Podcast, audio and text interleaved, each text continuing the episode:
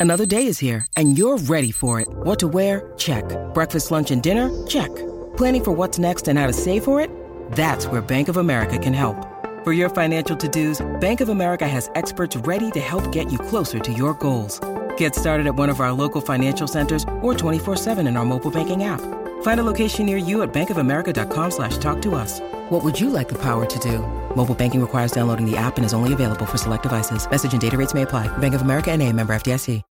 When you need mealtime inspiration, it's worth shopping Kroger, where you'll find over 30,000 mouthwatering choices that excite your inner foodie. And no matter what tasty choice you make, you'll enjoy our everyday low prices, plus extra ways to save, like digital coupons worth over $600 each week. You can also save up to $1 off per gallon at the pump with fuel points. More savings and more inspiring flavors make shopping Kroger worth it every time. Kroger, fresh for everyone. Fuel restrictions apply.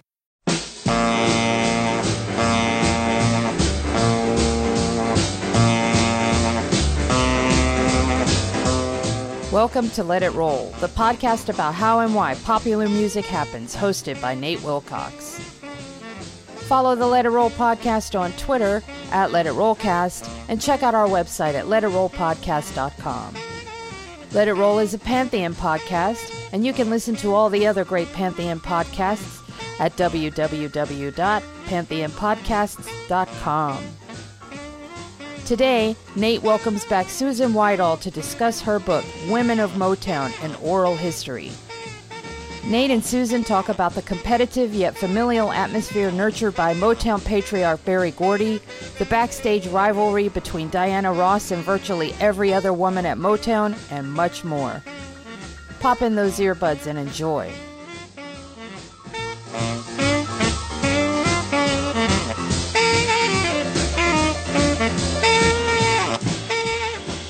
It's time to let it roll. And today we're welcoming back in front of the show Susan Whitall, to discuss her book, Women of Motown and Oral History. Susan, welcome back to the show. Oh, I'm glad to be here, Nate. Thanks for having me.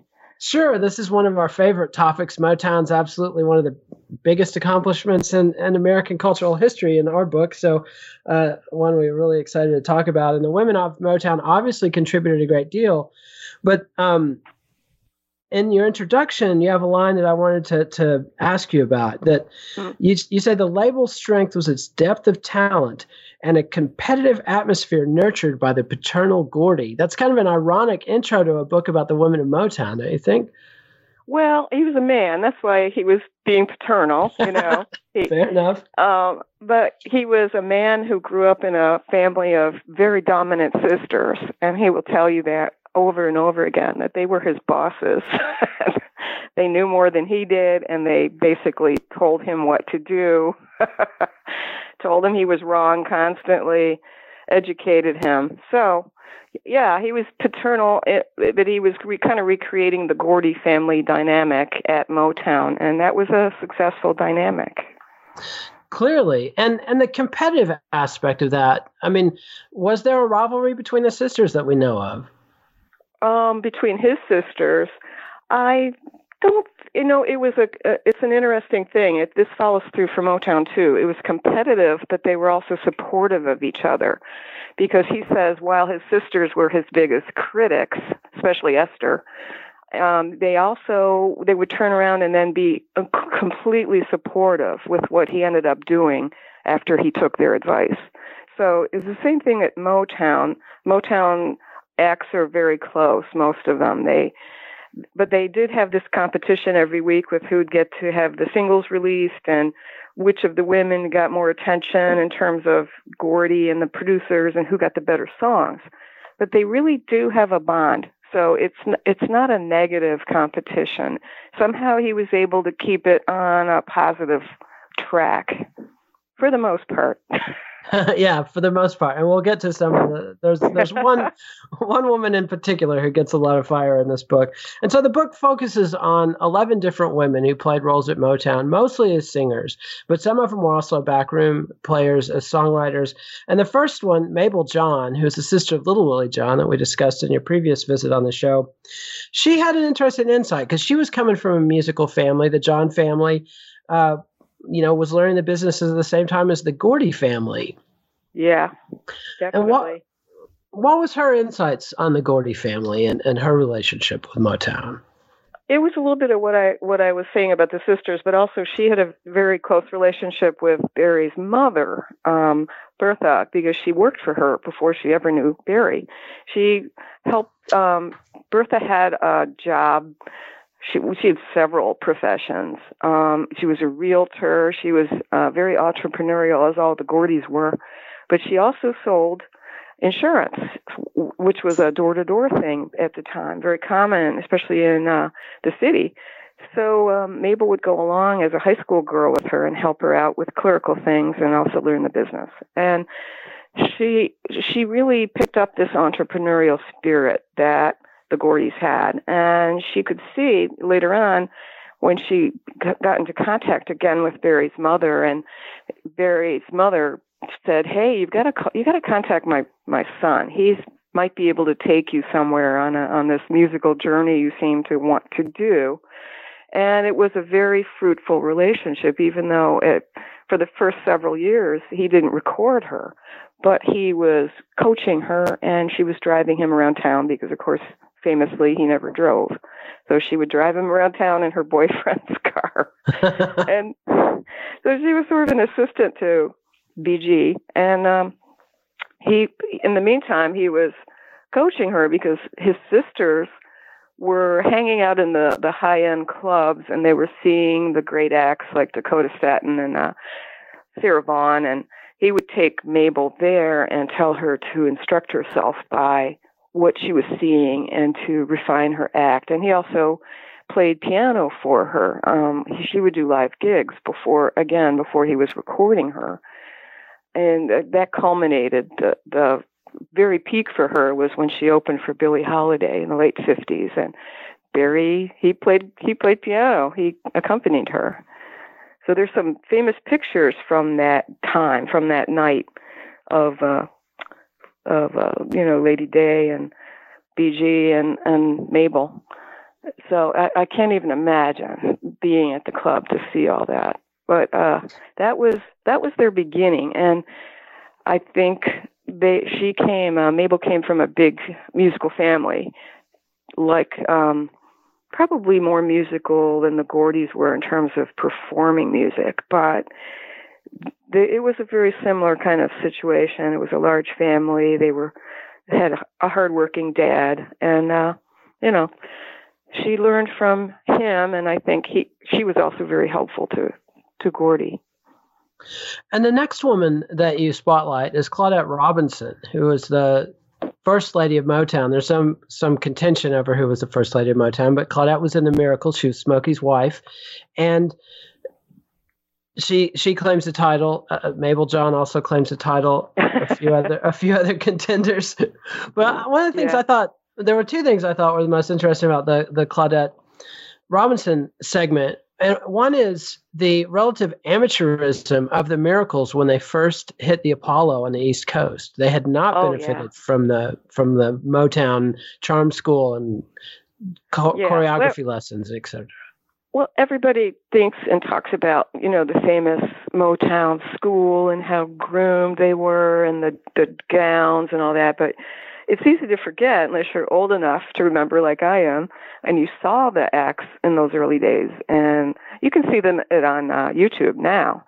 That they they were, you know, they look like kids, which they were. They look like teenagers who had made their own dresses, perhaps, and or had their moms make the dresses, and they were they were just doing it they were dancing on stage like the marvelettes on stage were just dancing like you would at a teenage sock hop and um, the marvel of the miracles were not known for their dancing, especially Smokey. although Claudette, Claudette will defend him and say he was a great slow dancer, but he was not a great dancer like a Mick Jagger frontman. No, no, no. and Gordy likes to tell the story of how one time they weren't going over well at the Apollo, and Smokey was desperate to entertain the audience. So he just started dancing and flailing away, and that was even worse. so now Claudette, when I told her that, she claimed not to remember that, but judicious uh, memory. yeah, maybe she was being loyal. I mean, she admits she describes their um, moves, which were very basic: move to the left, move to the right, then you know, do this. But that that was obviously before Charlie Atkins came along and was giving all of them instruction. And it's kind of fun to see that in the earlier videos that you can see on YouTube when when they were not as um, not as groomed, not as predictable, perhaps.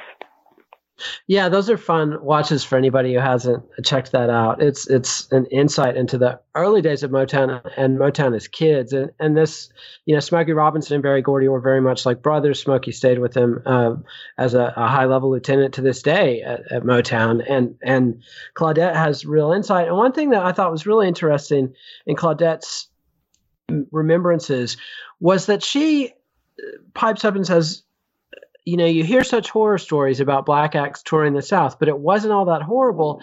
And then she goes into basically telling a litany of the same terrible stories we've always heard about segregated dining areas and, and uh-huh. traumatic experiences on the bus. And with her particular health circumstances, where she lost a number of children to miscarriage, uh, you know, the point that Smokey wrote one of his most famous songs uh, for her about that.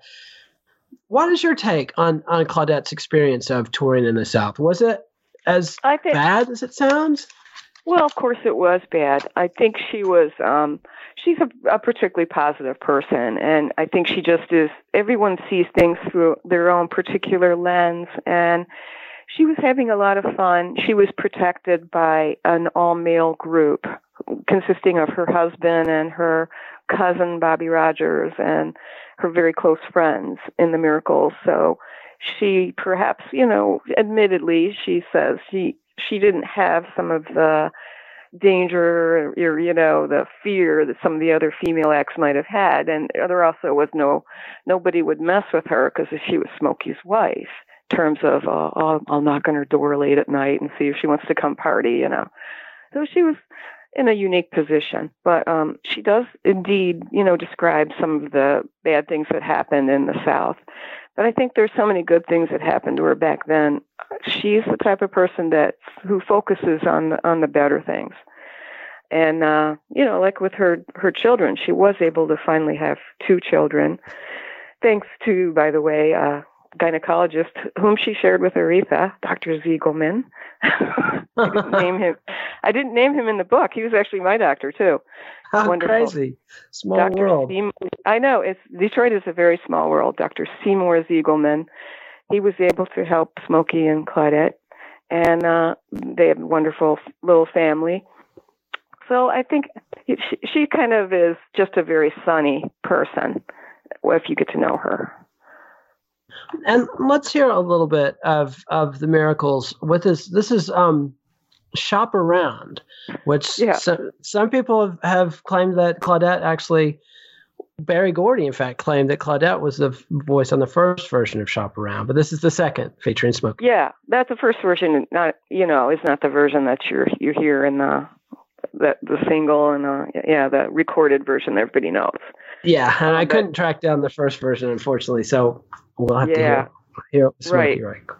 But there were so many, you know, they would do stuff like that. Um, she didn't quite remember it either. It was it's Gordy who remembers it that way. That's the way some of these things are. You know, you have people remembering things differently. But it it did provoke an interesting discussion from her about um, you know, how her voice and Smokey's would sound alike to some people, but also how they differed. And that that enabled her to fill in for him, of course, when he got really sick with the Hong Kong flu, as they called it back then.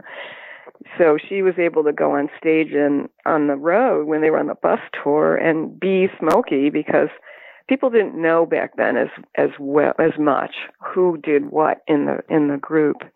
So Smokey being sort of a unisex name, she was able to go on as Smokey while he was back here at Henry Ford Hospital. Okay, well let's. Smokey always, Smokey what? always had trouble. He always had allergies and he had respiratory issues.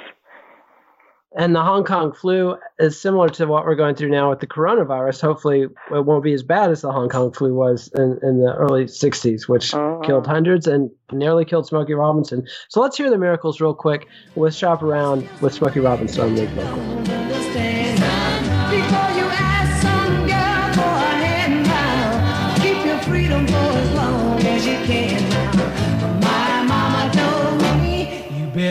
Shop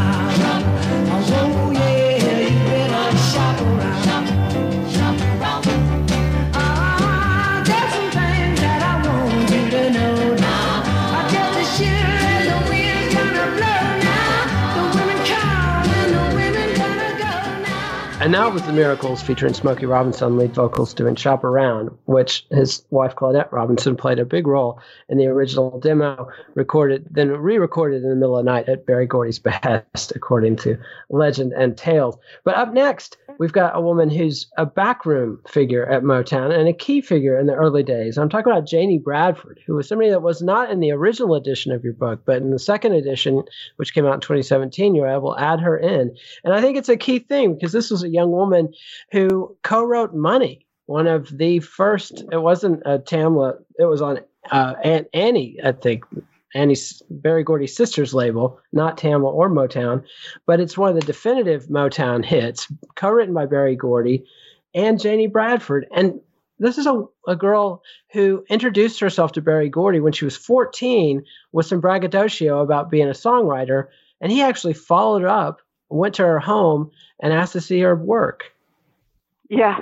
Well, that was the way things happened back then. It was a very, you know, um, Gordy was looking for writers. That's how he he found Smokey by a chance meeting, and uh, he was particularly interested. He was still looking for his his big female artist, and he he always had a high opinion of women because of his sisters. They're, they're his talented sisters. So Janie, being a kind of a tall girl and very assertive and very confident, that's that really appealed to him, and so very a, a very typical Motown narrative happened in that she came to work at Motown, of course, but she worked there as a receptionist and secretary while she was also writing songs. So she was a, uh, you know, people there would do all, all sorts of things. The couple of the um, spinners later on, you know, they would pick up people at the airport when they weren't having a lot of hits.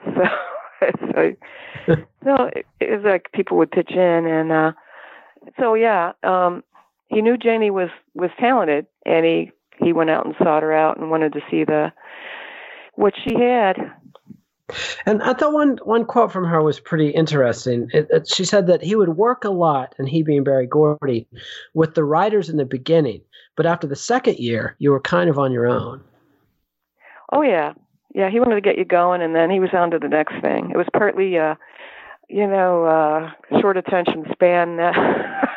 but he had, he had stuff to do. He had other people to figure out, and he he could not be babying you all the way through. He wanted he'd bring you on, and it was such a creative atmosphere too that if you had what it takes, you would be able to hit the ground running and find people to work with, and and you would do what you would do well. You didn't need him constantly hovering.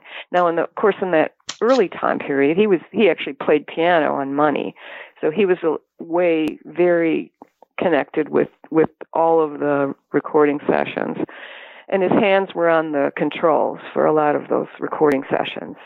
He had learned how to produce, how to engineer. Um, watching people over at United Sound here in Detroit before Motown had its own recording studio. He watched a lot of jazz producers and people like that. Um, Little Willie John sessions over there. Um, so Berry was involved very personally, but as far as the writing goes, you were kind of on your own. You had to, as Janie did, you had to find someone to write with. You had to just pitch in, or you would kind of be left behind. And the next figure that well that we cover in the book, Mary Wells, is kind of a two part segue. First, she's an artist that was unsuccessful under Berry Gordy's direction. But when Smokey Robinson took yeah. over and steered her away from what you call the funky wail of the blues that Berry Gordy had been uh, giving Mary Wells and, and gave her a real pop touch. Yeah. You know, it's he hadn't quite given up on the bluesy thing, which he tried with Mabel John, and it just didn't work. She sounded too worldly, too womanly for what Motown was doing. And it wasn't a direction that he took Motown on. It was really the market determined who was going to be successful. And the teenage market wanted younger, more girlish voices. It was the the height of the girl group era, which was, you know, the Marvelettes helped kick off in 1961, way back then. But they wanted these younger sounding voices, not a womanly voice talking about love gone bad and her man done her wrong, you know. And but he was still with Mary. He he took her with Mabel John to New York and had that earlier session where he worked her so hard her voice was all scratchy and she's screaming. It's hard for me to hear Mary at that point because the Mary I grew up with is is the softer, sweeter, Smokey produced Mary Wells, which I think was genius.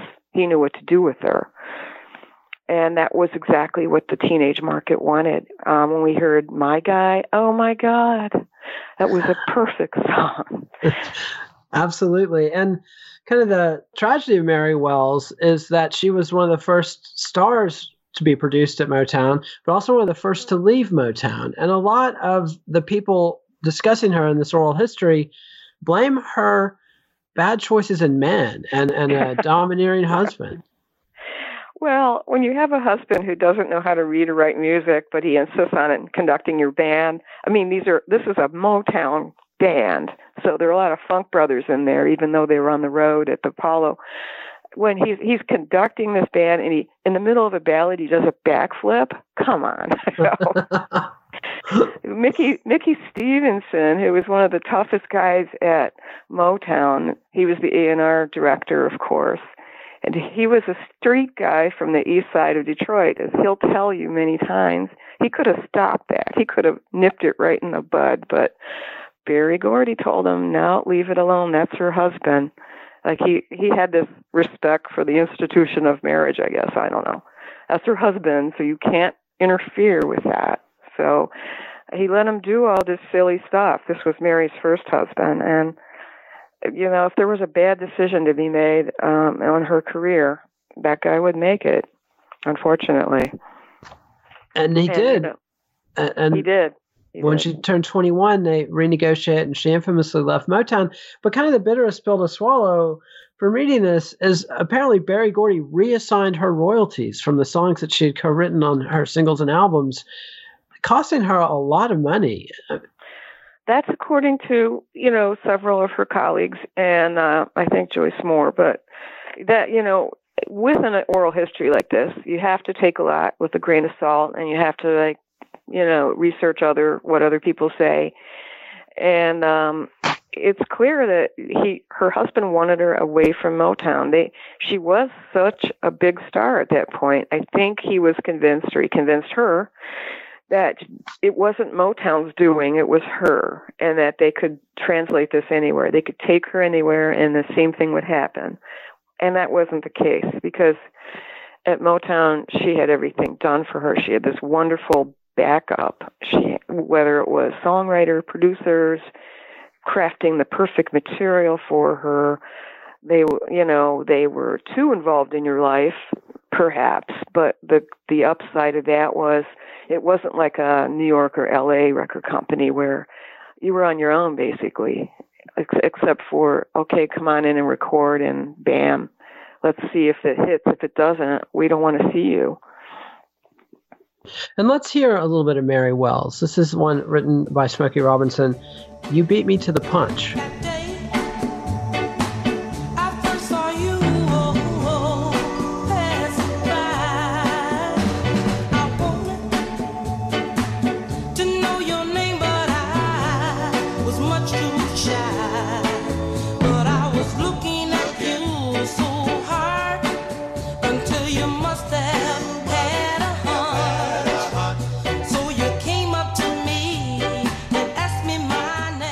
And that was Mary Wells doing Smokey Robinson's You Beat Me to the Punch, which in the Me Too era is a little iffy. It's not quite like Carole King and Phil Spector's infamous He Hit Me and It Felt Like a Kiss, but it's kind of walking the line. Well, yeah. oh, yeah. And then the next group up is the Marvelettes. And and you know, the Marvelettes I think get overlooked between the Miracles and the Supremes. Uh, and one thing that I had been oblivious to, despite reading, you know, a good half dozen Motown books and multiple documentaries, is that they were quote unquote suburban hicks from Inkster. Yeah. it's sort of a Detroit thing that people out of ta- out of town don't understand or don't care about, perhaps. But it was definitely an interesting dynamic, yeah, because you'd have the the slicker, more sophisticated Detroit artists, people who lived here, whether they were born in the South or not, um, went to high school here, and Inkster. Um, you know, most of the suburbs that were that far from Detroit at that point, they're almost exurbs, you know, as far as that, that goes. You know, they were a, a lot more rustic than they are today. Uh, not not as many people, not as many businesses, whatever. And yeah, they were considered hicks. It's like, where are you from? Inkster? What? How long does it take to drive out there? And they they didn't have the hip nightclubs and things like that. You had to drive into the city for that.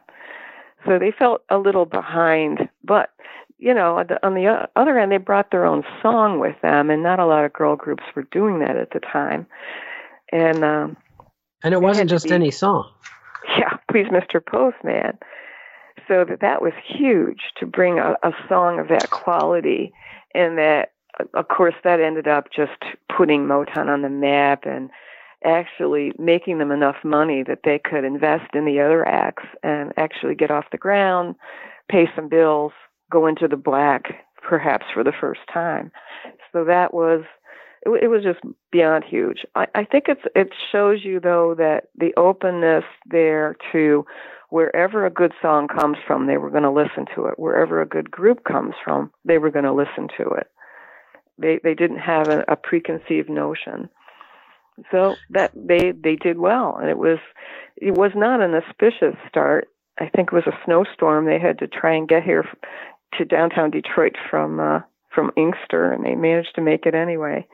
But you know their their story is so dramatic. It was told in a musical that didn't make it out of detroit um, I don't believe, but it was called Now That I Can Dance, and it kind of told the story of early Motown through the the Marvelettes narrative, and uh, that that really should have gone to Broadway. Maybe it still will someday.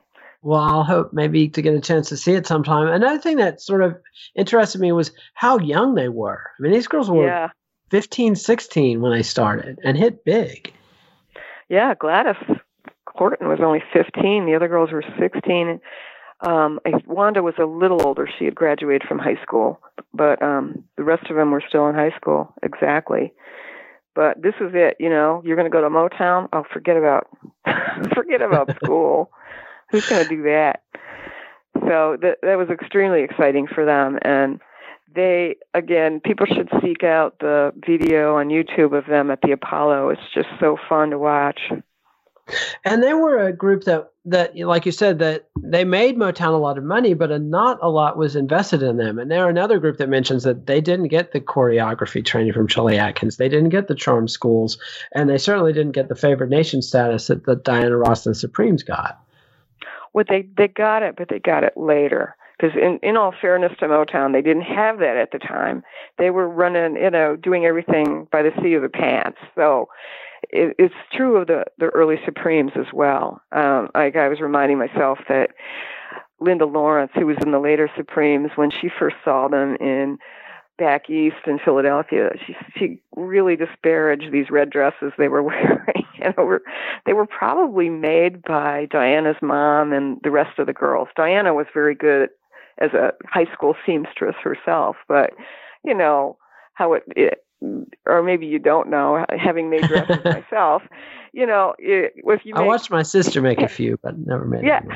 Well, handmade dresses are not going to look as good as something you get you get at Saks Fifth Avenue or that that's made for you. So it was true the very true the Marvelettes. They just had a longer period of time where they were wearing the down market dresses and they weren't they didn't have the Charlie Atkins choreography. But if you see the the later stuff where Wanda is on lead vocals, um, like "Don't Mess with Bill," they're doing the smooth movements that Charlie would require women to do, and they're a little more groomed looking in those. They have some pretty dresses on then. Um, the, the, the early stuff at the Apollo, it's all pretty wild and fun. and let's hear um, uh, one of their later periods. They had a they had a renaissance with Smokey Robinson later in the, in the career, and and this uh, is uh, "Don't Mess with Bill" by the Marvelettes.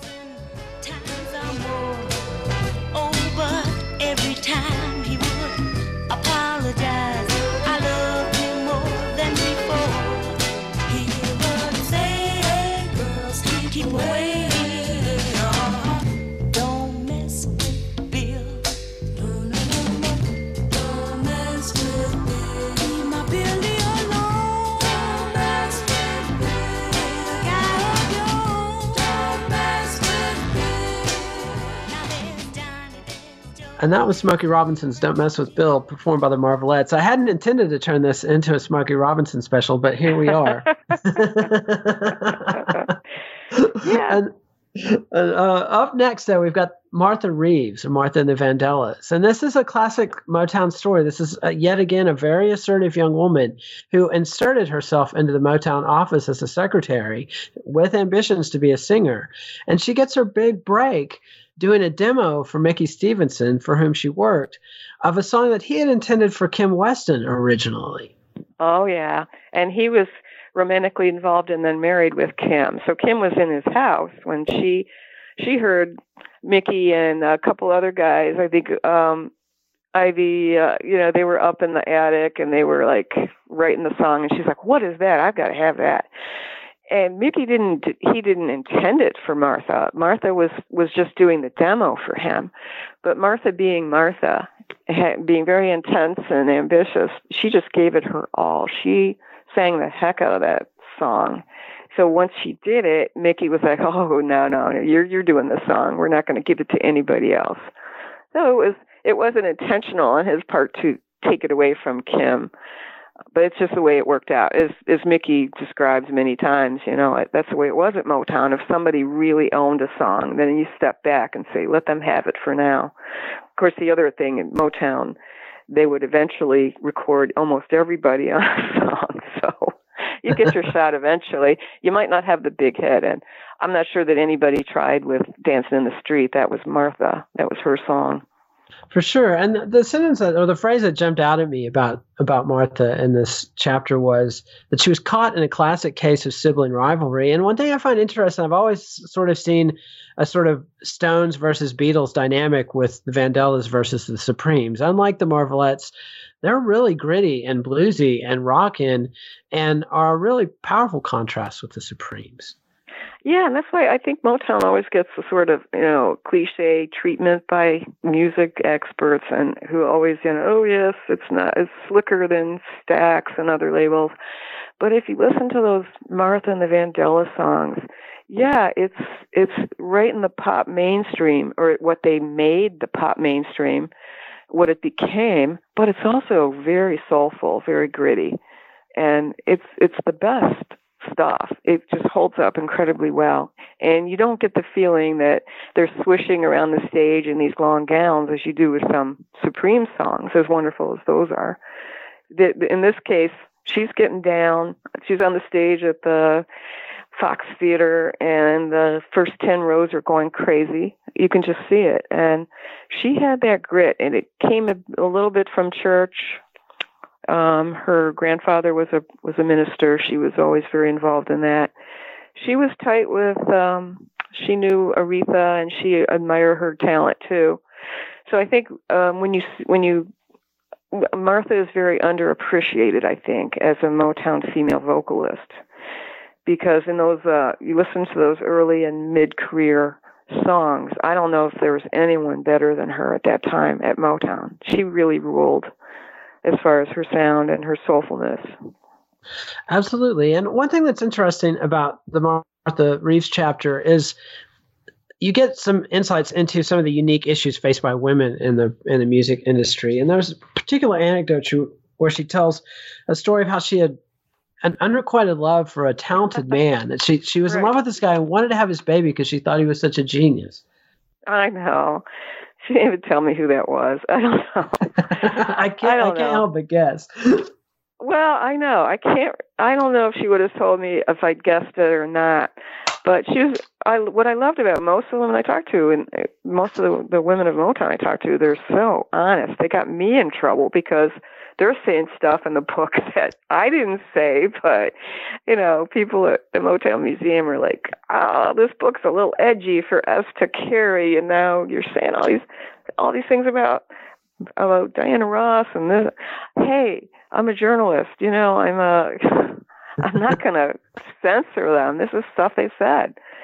And um, with Martha, yeah, she was being honest about the how it was for a woman. And uh, I'm not saying it was Marvin Gaye. I don't think it was, but I think the stuff that she said about Martha and the other women of Motown was just hilarious too.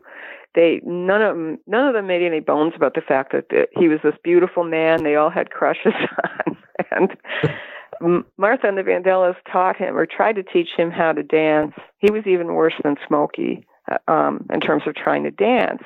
He didn't have to. All he had to do was stand there and look suave and sing.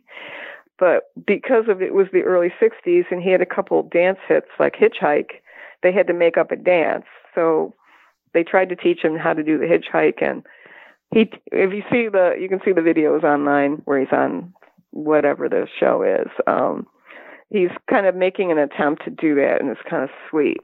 But Mary Wilson has told me this too that whenever the word would get out that Marvin was at uh, Hitsville, either at a session or visiting, um, th- th- there would be a buzz. All the women would suddenly materialize. they would suddenly be there. It's like, there's Marvin. Okay. and on another front, you know, Martha Reeves admits that she acknowledges that she had some business differences with Berry Gordy and that Yeah. she felt shunted aside like so many other artists, you know, particularly after he moved to California. But ultimately, she's reconciled with Berry Gordy and has very positive things to say about him. Well, I, again, I, I wish people would realize that all these stories have nuance. There are people are complicated, and situations are complicated, and they change, and people get along, and then they don't, and then they forgive each other. I mean, with Berry and uh, Holland Dozier Holland is a is a key situation that was very much like that. But and with Martha, that was even before. Because when that, when I was talking to Martha about that, this was the '90s when she had forgiven him and HDH hadn't forgiven him quite yet. that was to come. They had a couple more lawsuits to go, but uh, it, it's just it kind of shows you the kind of relationship. It was a family relationship, and if they had a dispute, it was a family type dispute that there was still love there, but there was there was anger that they thought a sibling didn't get the right treatment, and um, but in the end, um, she realized how much she had gotten from Motown. And Motown set her up, as they did all of their artists, to have a career post Motown, to have a live career, to be able to present yourself in a nightclub or on the stage in a play. And uh, that's that's huge because how long is your recording career really? It's not going to be that long. You've got to have this long post recording career where you're presenting your hits, where you can give a show give a good show and not be amateurish. So she she was very thankful to him for all of the training she got, whether it was Cholly, whether it was Mrs. Powell, Maxine Powell, who would give them the etiquette lessons, all and all of that. And that's the thing that multiple women speaking in this book emphasize is that uh, Gordy wasn't looking for quick hits and gimmicks. He was building artists.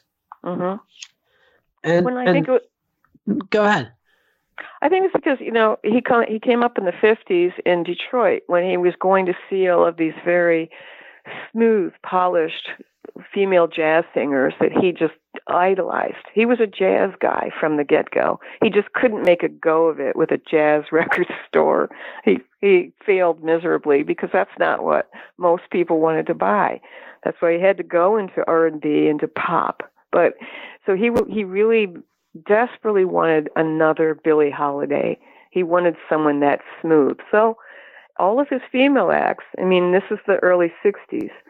It was thought that to be accepted into the broader show business world, you had to be able to play the Copacabana. You had to be able to play for adults, not just the teenage market. So he was looking that broadly at his acts, that he wanted them to be able to cross over and not not just be you know the teenage sensation so it it worked with a lot of them It did, and, and the next chapter is chapter seven, Lucky Seven, about the Supremes, who are the ultimate artists that Berry Gordy molded. I mean, you know, Diana Ross goes on to play Billie Holiday in a movie he produces. The Supremes headline the Copacabana, but you make it very clear that this isn't a Pygmalion story. That Diana Ross was hellbent on molding her own persona. she was a character i mean when you look back at when uh, I talked to people who knew her in high school, and she went to Cass Tech here in Detroit, which is where all of the the strivers go, the really smart kids who do well, and it, it was a magnet school that would pull in a lot of the higher achievers. And when she was there, she still stood out. Even there, she was on the swim team. She did made all of her clothes. She did this and that. There was no stopping her. You know, she was determined to make it. And it was, you know, one of her sisters is a doctor. They were they were a family that was on the move, and they were they were going to get where they were going to get. So and she was determined at Motown. Berry Gordy kept fobbing her off, saying they were too young, go away, come back when you graduate from high school. And they did. They just would not give up. Motown was famous for the front lawn and the porch. People, kids all over would go and hang out on the front lawn or the porch. The the songwriter Allee Willis, she was talking about how she used to do that as a teenager too. So that's what the Supremes were doing. And it was like, if we just hang out here long enough, someone's going to invite us in to clap hands on a song or something. We're going to make it.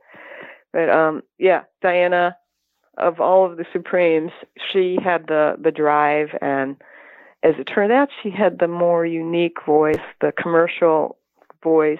She sounded like a, she had that breathy, young, sexy teenage thing going on and difficult to imitate. And you know, uh, the sort of standard narrative of the Supremes is the story of Flo Ballard, who's kind of the Brian Jones of Motown, the the, the great talent who's unjustly shunned aside. But like you say, you make it very clear that Diana Ross is the one that had the unique pop appeal and and the sound that couldn't be imitated, even though Flo was probably the more powerful conventional blues type singer.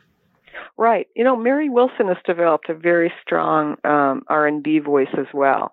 As her voice uh, with age has, has deepened, she's got a very sultry sound. She sounds wonderful on blues and jazz standards herself. Uh, but Diana, I think Diana is very underestimated when it comes to her voice. Granted, it was a unique voice and uh, could be squeaky in certain keys. Um, they knew how to HDH, Holland-Dozier Holland, knew how to lower her voice to make it more effective and more pleasing to the ear. Um, and it's developed like Mary's um, with age. You, would be surprised how good she, Diana sounds in concert today. At her age, she sounds wonderful. I'd love so, to get the um, chance to see to hear that. And moving on to Kim Weston, who is another woman that had a, a sort of a classic chanteuse R&B jazz singer type voice, but Motown needed pop hits.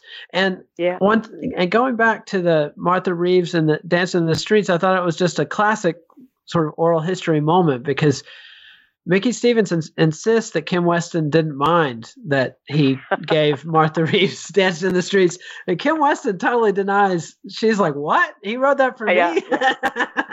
Well, the the funny thing is, Mickey said, "Well, she had me," meaning you know, as her boyfriend slash husband, so that she didn't need that song. And uh, you know, I had Kim on the phone. She was in Israel at the time, living on a kibbutz, and all all the way across the ocean. She's going, "What?"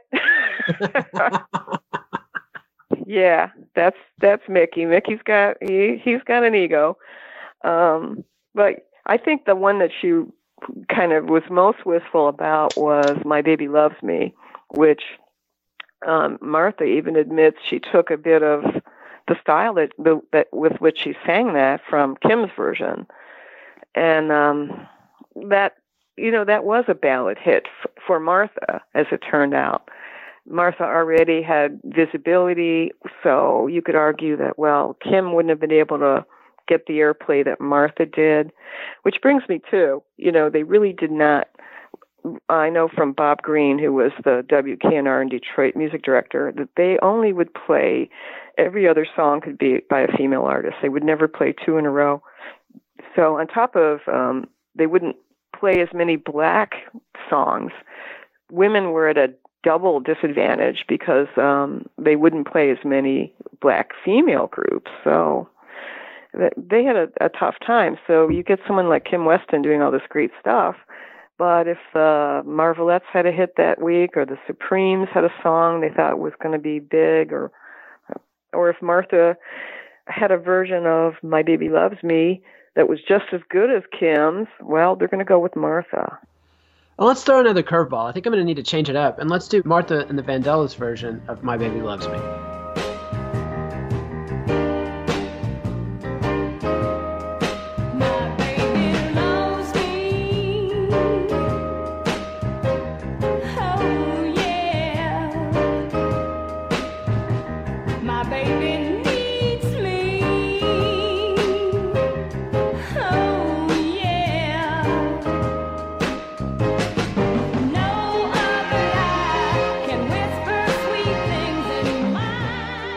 Was Martha and the Vandellas doing My Baby Loves Me, yet another song that got away from Kim Weston. One final thing about Kim Weston that I thought was interesting was her thoughts on Marvin Gaye, with whom she had duetted multiple times. And and she has almost like a a fan's view of Marvin Gaye. She she talks about what a gentleman he was and how professional, but then she says, and I was sad to hear that he wasn't always a gentleman in his private life. It was almost like she didn't know him at all. Oh, I think she did. I think she, I think what, what I took from that was that in their personal relations in the studio, because they did do all those sessions together, he was a totally different person from what she was reading about and hearing about through the grapevine when he was having all of his problems, when he was getting, you know, deeper into drugs and having all the issues. I, I can see that because I think Marvin was um, had a very complicated persona, and I, I don't think he was showing that part of it at that stage of his career when he was singing with her. So I think she knew a different Marvin. That's what she was saying, and the the other Marvin started coming out more when he started doing his own material, but also when he started getting more deeply into drugs, and that was an issue. And he was um, also he finally made the move out to California, and she did not, as far as I know. And uh, she worked here for the city of Detroit. I, I, so I think they weren't as in close contact anymore. So she didn't feel she knew him anymore. That new Marvin. and that's sad. And and speaking of the move to California, the first artist, the first California artist on Motown was a young woman, Brenda Holloway, again with this theme of an assertive young woman who introduces herself to Berry Gordy, this time decked out, uh, despite being a pretty young teenager, in, in a sex bomb glamour girl dress. Yeah, yeah.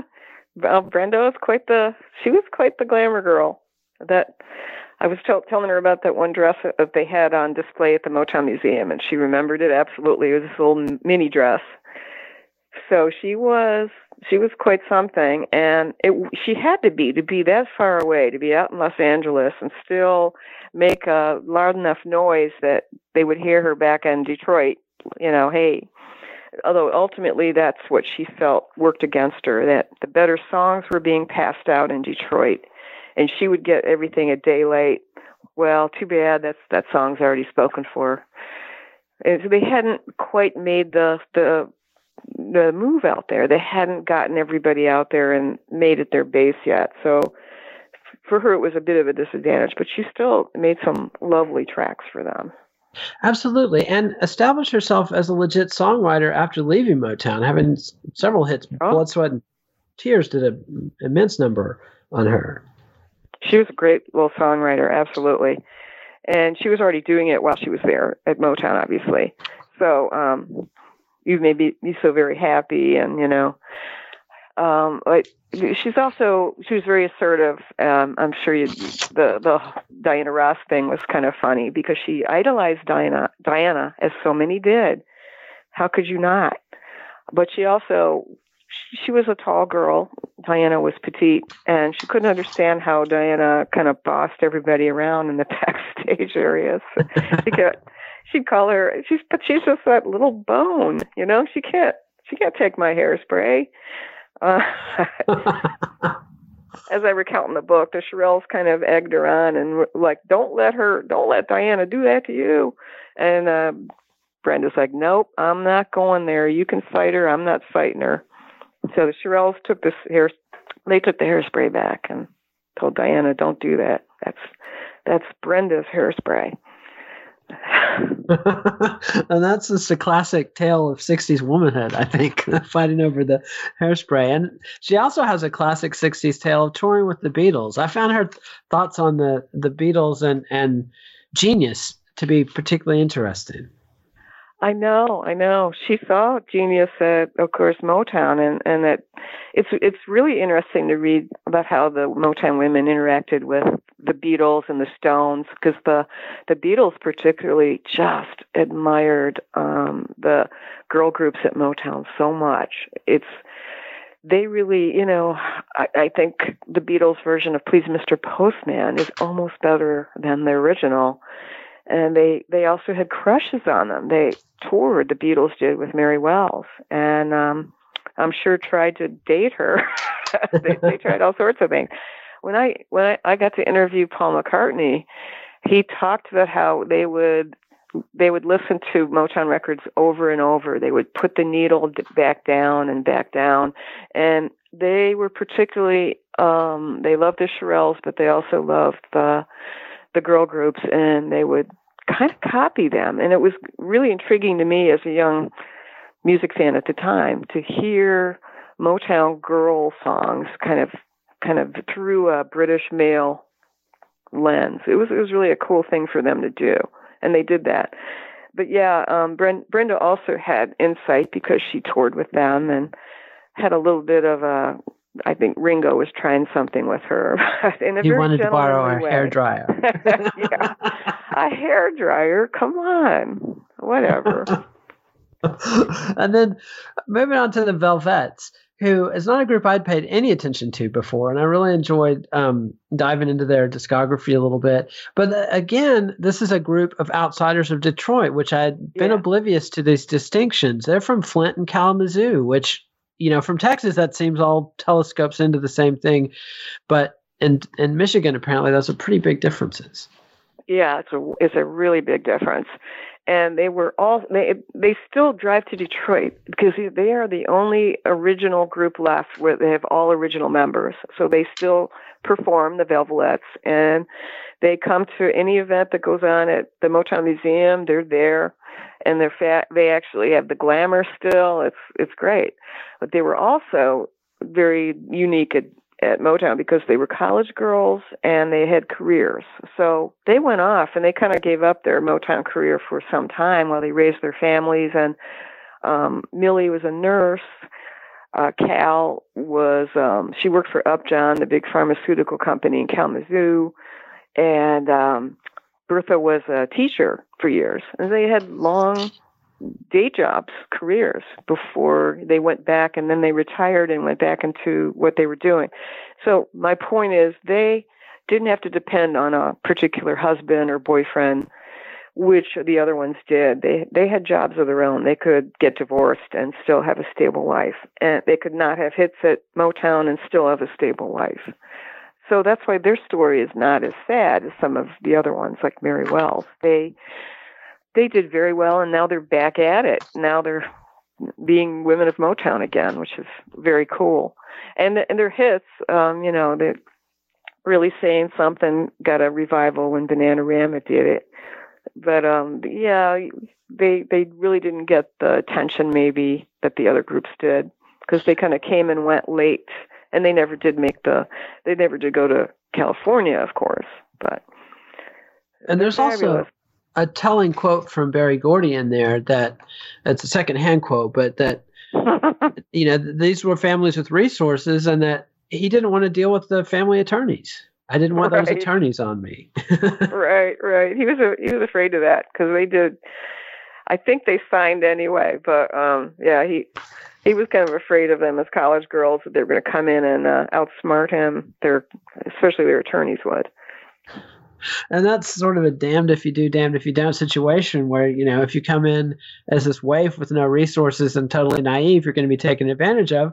But if you've got some people backing you and you've you've got legal support, you're going to be avoided because you know you can't be taken And, you know, advantage of. And Mary Wilson just said this recently again. She said, Yes, I, I think our, our contract was perhaps a bit exploitative, but at the same time, what I, she said, I would totally do it again. Are you kidding me? I was, you know, a teenager. on the front step of Motown, I can be signed to Motown. Hell, hell yes. Where do I sign? So, and, and it's true. What else? What other options did they have? Here's this Motown was, was exploding out of Detroit or was about to explode.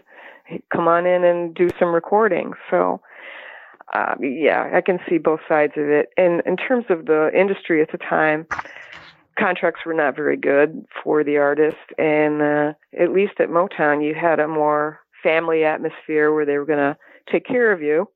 They were going to nurture you and give you a clerical job in between hits, you know. Yeah. And then the last chapter in the book is is a sad one about the great Tammy Terrell who died of brain cancer at age 25 and and you know there's lots of frankly ugly stories about her relationships with James Brown and David Ruffin. There's a story of James Brown hitting her in the head with a hammer. And, you know, it's sort of like the legends of Stu Sutcliffe of the Beatles being kicked at the head at a show and then later developing a brain tumor. I mean, a lot of people think, you know, that these injuries that she got from her fierce and fiendish relationships with men attrib- contributed to her early death. Yeah, that that's just a myth that will never die. You know, even though I I talked to the doctor, the doctors who treated her, this um the brain tumor she's had that that was something that was it runs in her family and it, it's um probably she was having symptoms of it well before she started fainting on stage with Marvin Gaye. And that's it's just not something that you get from somebody hitting you in the head. This was something that sadly was in her genetics and in today's world she probably would have had it treated earlier and maybe uh, had genetic testing and known it was coming. But at the time, they they still knew. She knew it was in her family. But it was, like I said, it's a, just a myth that will never die. And as far as her being a sad case, actually, Elaine Jesmer, who was a longtime publicist for Motown, and Mickey Stevenson and others describe her as she was this tough Philadelphia street girl, very refined and pretty, but at the same time, she taught Elaine how to take care of herself and how to fight if she needed to, if they were in a dangerous situation and late at night outside a club. She could take care of herself. So I do not think anything that happened to her, certainly at Motown or with um, David Ruffin, she was able to give it back in return. I I don't with James Brown. I, I really don't know. You hear lots of of bad stuff that went on, and she was quite young at the time. But again, it's just as far as her brain tumor, no, no connection. Well, that's good. That's good to know. Um, and the, uh, there's sort of multiple themes that go through the book and that that re- resurface with Tammy Terrell. And one of them is this poor choice of, of relationships. And obviously, if you're going to pick out any of the stars of Motown, David Ruffin would be probably the worst pick as far as Well, boyfriend that- material. That's easy for us to say in retrospect because we we know how he the sad way he died and his drug addiction in later years. His um, he had a you know, I was lucky enough to go to a party at his house when I was a young um, writer at Creem magazine. I Wow. went with Le- I went with Lester Bangs and another another Creem guy, Eric Genheimer, and we were invited. We were at backstage at a Rod Stewart and the Faces show, and Ronnie Wood said, "Hey, you guys want to go to a party at David Ruffin's house?" And we're like, "Yeah, man, yeah." No, it, he was so sweet and well spoken and gentlemanly. You would never, not you know, you wouldn't think, "Oh, this is a crazy drug guy. This is a guy who you don't want to be around as a woman." No, and he had this lovely house. This, um, in fact, they renamed the street where that house is David Ruffin Avenue in Detroit. It was a nice Tudor and I remember we came up to the house and we were dressed like rock and roll kids going to a Faces show. We were in t-shirts and jeans, and he was having a party, hoping that Rod would come. Rod Stewart didn't come, but Ronnie Wood did, and Bobby Womack came with us. He showed us how to get there. Uh, so they were all dressed up in the party, very elegant, including David. We were not. We were these scruffy rock kids, and he couldn't have been nicer. He was the best host, brought us in, you know, had lovely food and everything. So, um, yeah, I can see Tammy Terrell absolutely having, and this was like several years after that, after she died and everything. And he was, he was still in a good way. I mean, I did see a lot of partying going on at that party. Yes, things I'd never. he was already doing a bit of that, but it, was before he, you know, it really taken hold of him in a addictive way, and he was. He was still, like I said, a very uh, a lovely, cultured, happy guy at that point.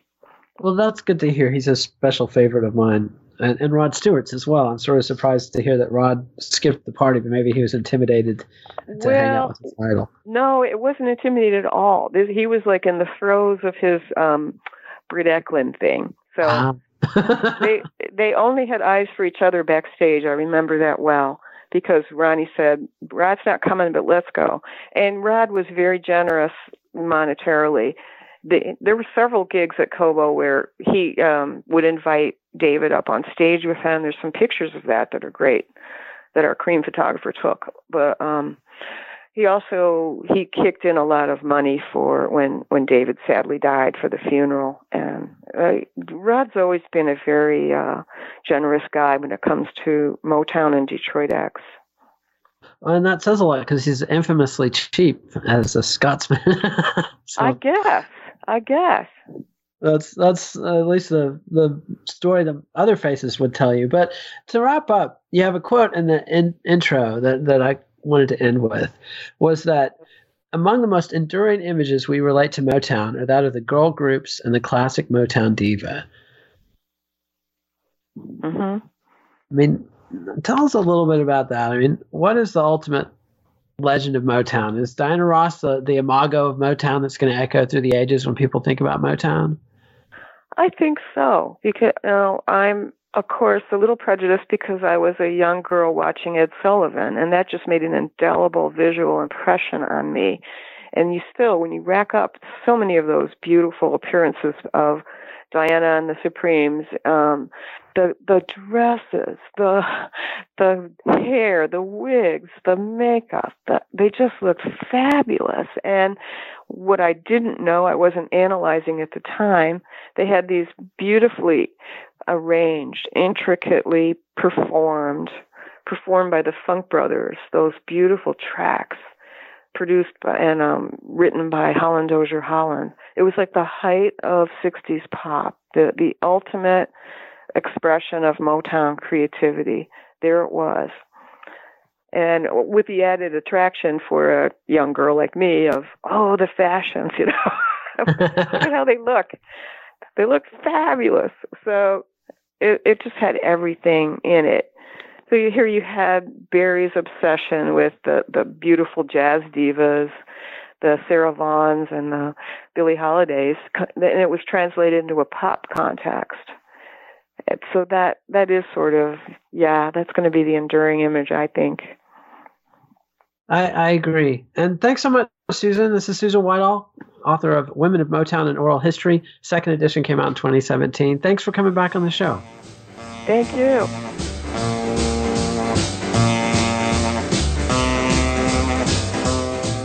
Let It Roll podcast on Twitter at Let It Rollcast and check out our website at letitrollpodcast.com.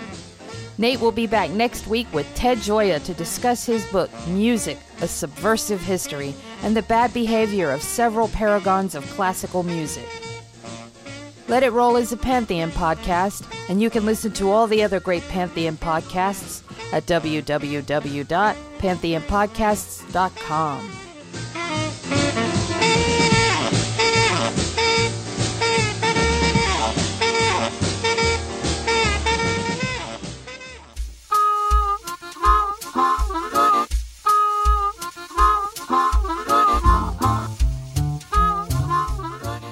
Women of Motown An Oral History is published by DeVault Graves Agency.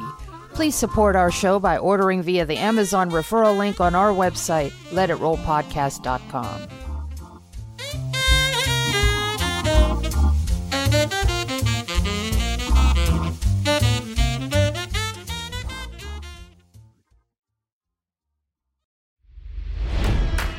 It's NFL draft season, and that means it's time to start thinking about fantasy football.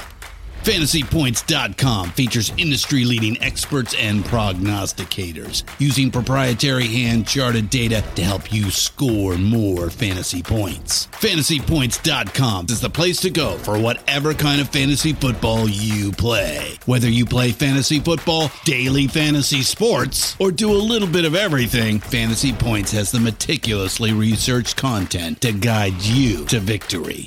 And why wait for the fall? Fantasy Points also covers the new spring football league, the UFL. Join the guru, John Hansen, Scott Barrett, Joe Dolan, and other massive names in the fantasy football universe with an exclusive offer. Use code Pantheon for 15% off any fantasy points package, including the all in package, with access to every article, tool, and data nugget that Fantasy Points has to offer. That's fantasypoints.com and code Pantheon for 15% off at Fantasy Points. Fantasypoints.com. Code Pantheon. Score more fantasy points.